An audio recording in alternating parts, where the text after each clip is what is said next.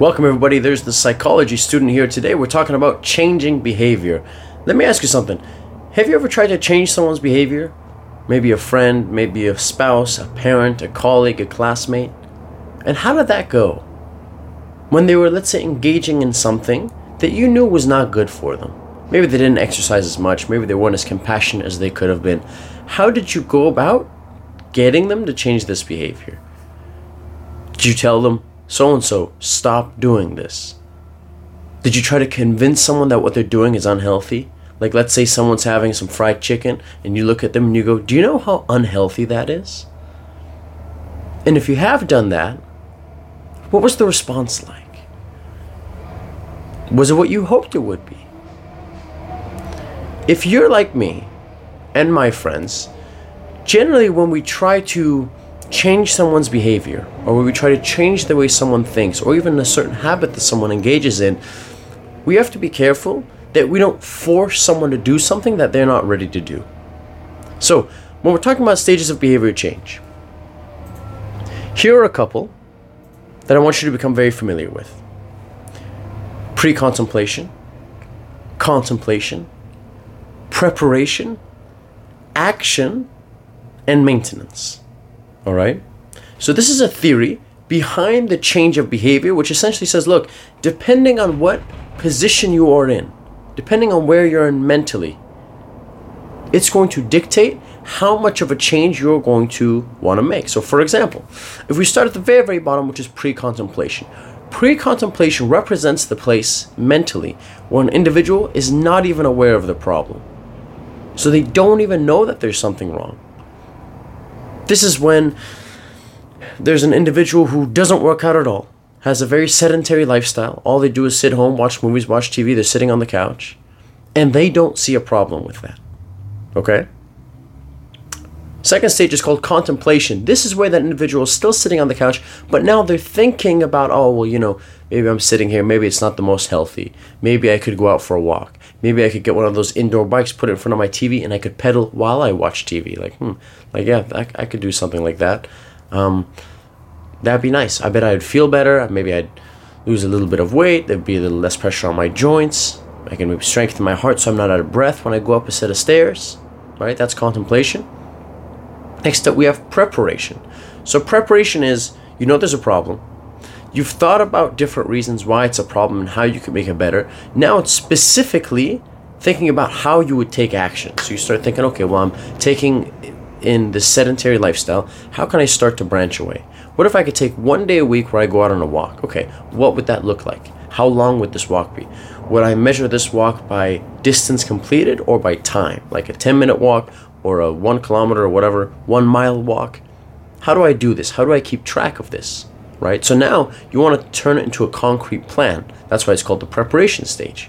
The next stage after preparation stage is called the action stage. This is where you implement that plan that you've created for yourself. This is where you actually go on that walk. So preparation is creating the plan, action is implementing it actually doing it, following through with it. Which leads us to the last stage, which is called maintenance. And maintenance is just working to sustain that behavior. It's easy to engage in action once or twice or even five times, but to maintain it over weeks, over months, even over years, that's where it gets difficult. So, here's a couple of things that are really important to know. When an individual is not in the correct stage of change, and we meet them at a different one, there will be resistance. For example, if someone's in the pre contemplation stage of change, meaning they don't even recognize there's a problem, it would be strange, or if I was to approach that person and say, hey, dude, you really have to change this lifestyle. All you do is sit on your butt and watch TV. In their mind, there isn't a problem. So they might be shocked they will definitely resist and they'll, well, it's not a problem to me, or I never thought of it as a problem. So if someone's in that lowest point of the state, it's very hard to get someone to change. Extremely hard. Not only that, they might dig their heels in and they'll push back the other way. No, there's nothing wrong with what I'm doing. Mind your own business. I'm perfectly happy the way I am. I'm sure you've met a lot of people who are in the contemplation stage. hey man, you should finally move, or hey man, you should finally make this decision, or do this, or do that, or do that, or do this. And they say, yeah, you know what, I've thought about it. It sounds really great, but I don't know, I just, I, I don't have the time. Or, you know, that sounds really neat. That sounds really interesting. Yeah, I definitely want to. I just, um, yeah, I, I don't know when. I don't know when I'm going to do it. So, this is an individual who's now entertaining this idea of whatever change it is, whether it's eating clean, exercising more, asking for a promotion, getting with the girl of his dreams, leaving the girl who he's not so happy with, whatever it may be. But he's not actually intending to make a plan of action. They're just kind of thinking about doing it. Hey, dude, you should take a class in salsa dancing. It sounds fun. sounds like you might like it. Oh, yeah, that's interesting. Never thinks about it again. So, whenever you talk to someone and there's certain behavior that you find they're unhappy with, it's an interesting psychological experiment for yourself to try to think about what stage a person is in. If you talk to people around December time, okay, here's a question for you. And they say, yeah, in the new year, January 1st, I'm going to start going to the gym three times a week. I'm going to eat clean. I'm only going to go to McDonald's once a week. They start giving all this to folks. What stage of change are they in? Which one is it? Is it pre contemplation, contemplation, preparation, action, or maintenance? If you thought preparation, you are correct. Absolutely. So now it's just waiting, being ready to start. And obviously, action is they're already doing the thing. They're engaging in that behavior that they want to change or that they, they want to see changed. One of the ways that we can help guide people with their knowing or largely without them knowing throughout the stages of change is what we like to call change talk, or the opposite of that being sustain talk. I'll give you an example. One day, me and you were sitting down, and you go, Daniel, I gotta stop eating so many french fries. And I'd look at you and go, Why? Why do you want to stop eating french fries? And you go, Man, I just I eat them so much, and they're so heavy, and and um, it just makes my stomach sick and I feel tired and sluggish afterwards. And then I'd respond with, "Look, every a lot of people love French fries. I love French fries. I don't know anyone else who's trying to quit. So why are you trying to quit?" In other words, we're gonna be a dumb detective, all right? You know that French fries, whatever, every day are unhealthy for you. You know that sitting on your butt on the couch every single day without exercise is unhealthy for you. The key here is rather than me spouting the knowledge of what you should do or why this is harmful and why that would be better, I want that individual to say it themselves. So this person says, Look, I should stop, I, I shouldn't drink as much Coke as I do. And then you go, Well, why not? What's wrong with drinking Coke? You go, well, I mean, um, you know, it's bad for my teeth and and it's bad for my, my stomach and digestion and it gives me acne and it all, does all this stuff and the sugar rush and insulin and blah blah blah. And then you go, well, look, dude, lots of people drink Coke and they're not quitting. So I don't like I don't know what like what's the big deal about like why would you want to quit Coke? Doesn't it taste delicious? And you're getting them to argue the other side to go, look, I know it tastes delicious, but I've gone to my excuse me, my dentist a bunch and he says I gotta get another filling in and blah and this and that and I'm trying to lose some weight and having a can of Coke every day is only making it harder. So now what they've engaged in is change talk.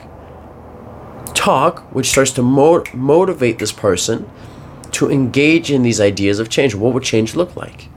And then you can ask them. You can say, okay, well, you wait. Do you want to just never drink Coke again? Do you want to cut down? Like, what does that look like for you?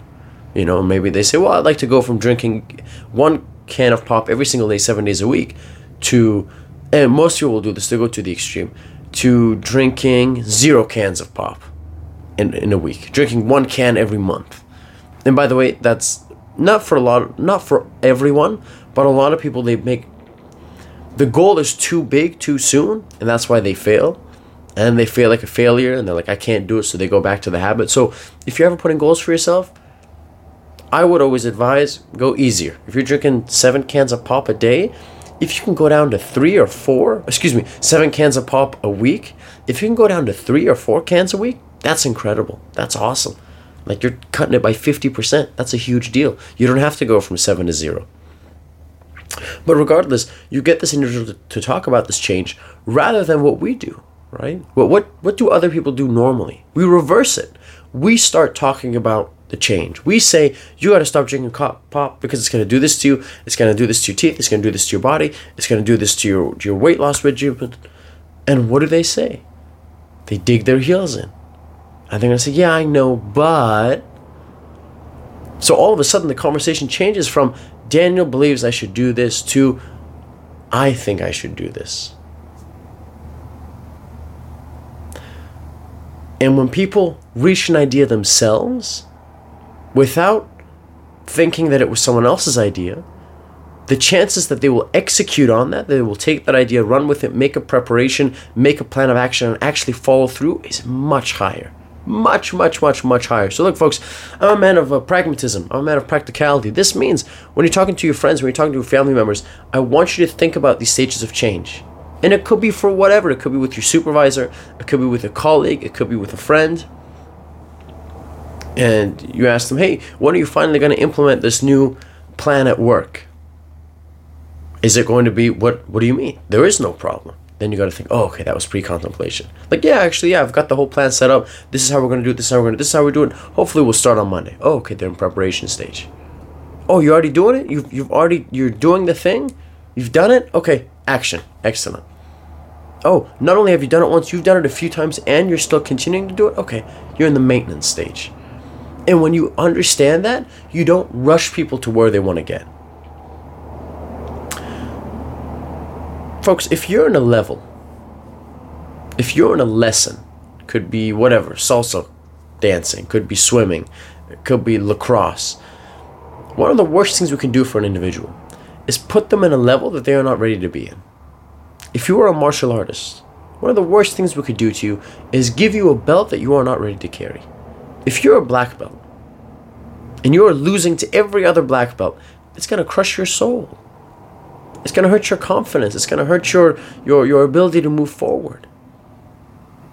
We want individuals to, to be challenged, but we do not want them to struggle. Because then comes discouragement, then comes resistance, and people are going to push back. That's why, if you take anything away from this, let it be this. It's really, really important that we meet people where they're at.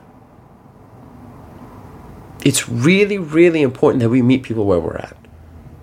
If you're in the preparation stage or you meet someone in the preparation stage, start talking about ideas of how to change. Oh, okay, have you thought about this? Have you thought about this? Have you thought about doing it this way? What do you think about this? But if you meet someone in the contemplation stage and they're having these ideas, but they haven't made a concrete plan, you got to think, well, they're not in a place right now where they're willing to make that change. Imagine you're a counselor and a client comes to see you and they would like to like my always thoughts always go to health and fitness because it's such a it's such a relevant one it's such a common one. And when i say lose weight folks i don't just mean we want to get as slim as possible. I usually think we want to go to the gym we want to do some strength training we want to start eating healthier and there's a lot of people who have excessive weight meaning weight that does not serve um, a practical function especially if you look at it from like an athlete perspective like whether it's swimming, whether it's running, whether it's weightlifting. So naturally, when you start eating a little bit more clean, you're going to lose a little bit of weight. It's normal. So you take an individual who is in this place, and if we're meeting them where they're at, if you're a, if there's a client who comes and sees you and you're the counselor, and they say, "Look, this is what I'm thinking about doing," right? Because they've shown up to a counselor, which is which is tells you something, right? They hopefully want to change something. All of a sudden, three weeks go by, and it takes them very long to make a plan. And when they do make a plan with you, kind of after the three week period, they're delaying taking action. One month has gone by. They're seeing this counselor, and they are not acting on the plan of which they've created. So you kind of sit there and go, like, what's going on here? And unfortunately, it's the case where counselors are going to see individuals who show up who want to make a change, or so they think they want to make a change, but they're not ready to. Having those burgers and fries and pizzas or sitting on the couch watching TV trumps their desire to make a lifestyle change, to change something in their lives, to go a different way. And because of that, a lot of people who go to counseling, they say, oh, counseling doesn't work counseling didn't work. It didn't do anything. Well, what did you want it to do? I can't pick up a controller and control you. I can't force you to the gym. I can't force you to eat differently. Right? Maybe you show up to the counselor's office because you're in the contemplation stage. You know there's things that you could be doing that would make your life stratospherically better. But you're not in a place where you're willing to sacrifice the things necessary in order to make that a reality. And because of that, we face stagnation. And rather than saying, I'm not ready to change or I don't want to change, we blame it on the counselor, right? We blame it on the third party. Oh, you just didn't do your job well enough. You didn't coach me well enough. You didn't force me out the door. Folks, it starts with accountability and it starts with responsibility. So if we want to change, we want to keep in mind those stages of behavior change when we're moving forward, not just for other people, but also for ourselves. We can reflect within and go, what is a habit that I've wanted to change that I haven't for a very long time? What is a habit that I've wanted to do? Maybe you don't floss every day. Maybe you'd like to play your instrument a little bit more. Maybe you'd like to see your friends a little bit more. Whatever it is, sit there and think about, oh, what stage of change am I in for this behavior? And you can learn a lot about yourself you can learn about other people, and you can learn a lot more about the world. Thank you very much for listening. Take care of yourselves. Bye bye.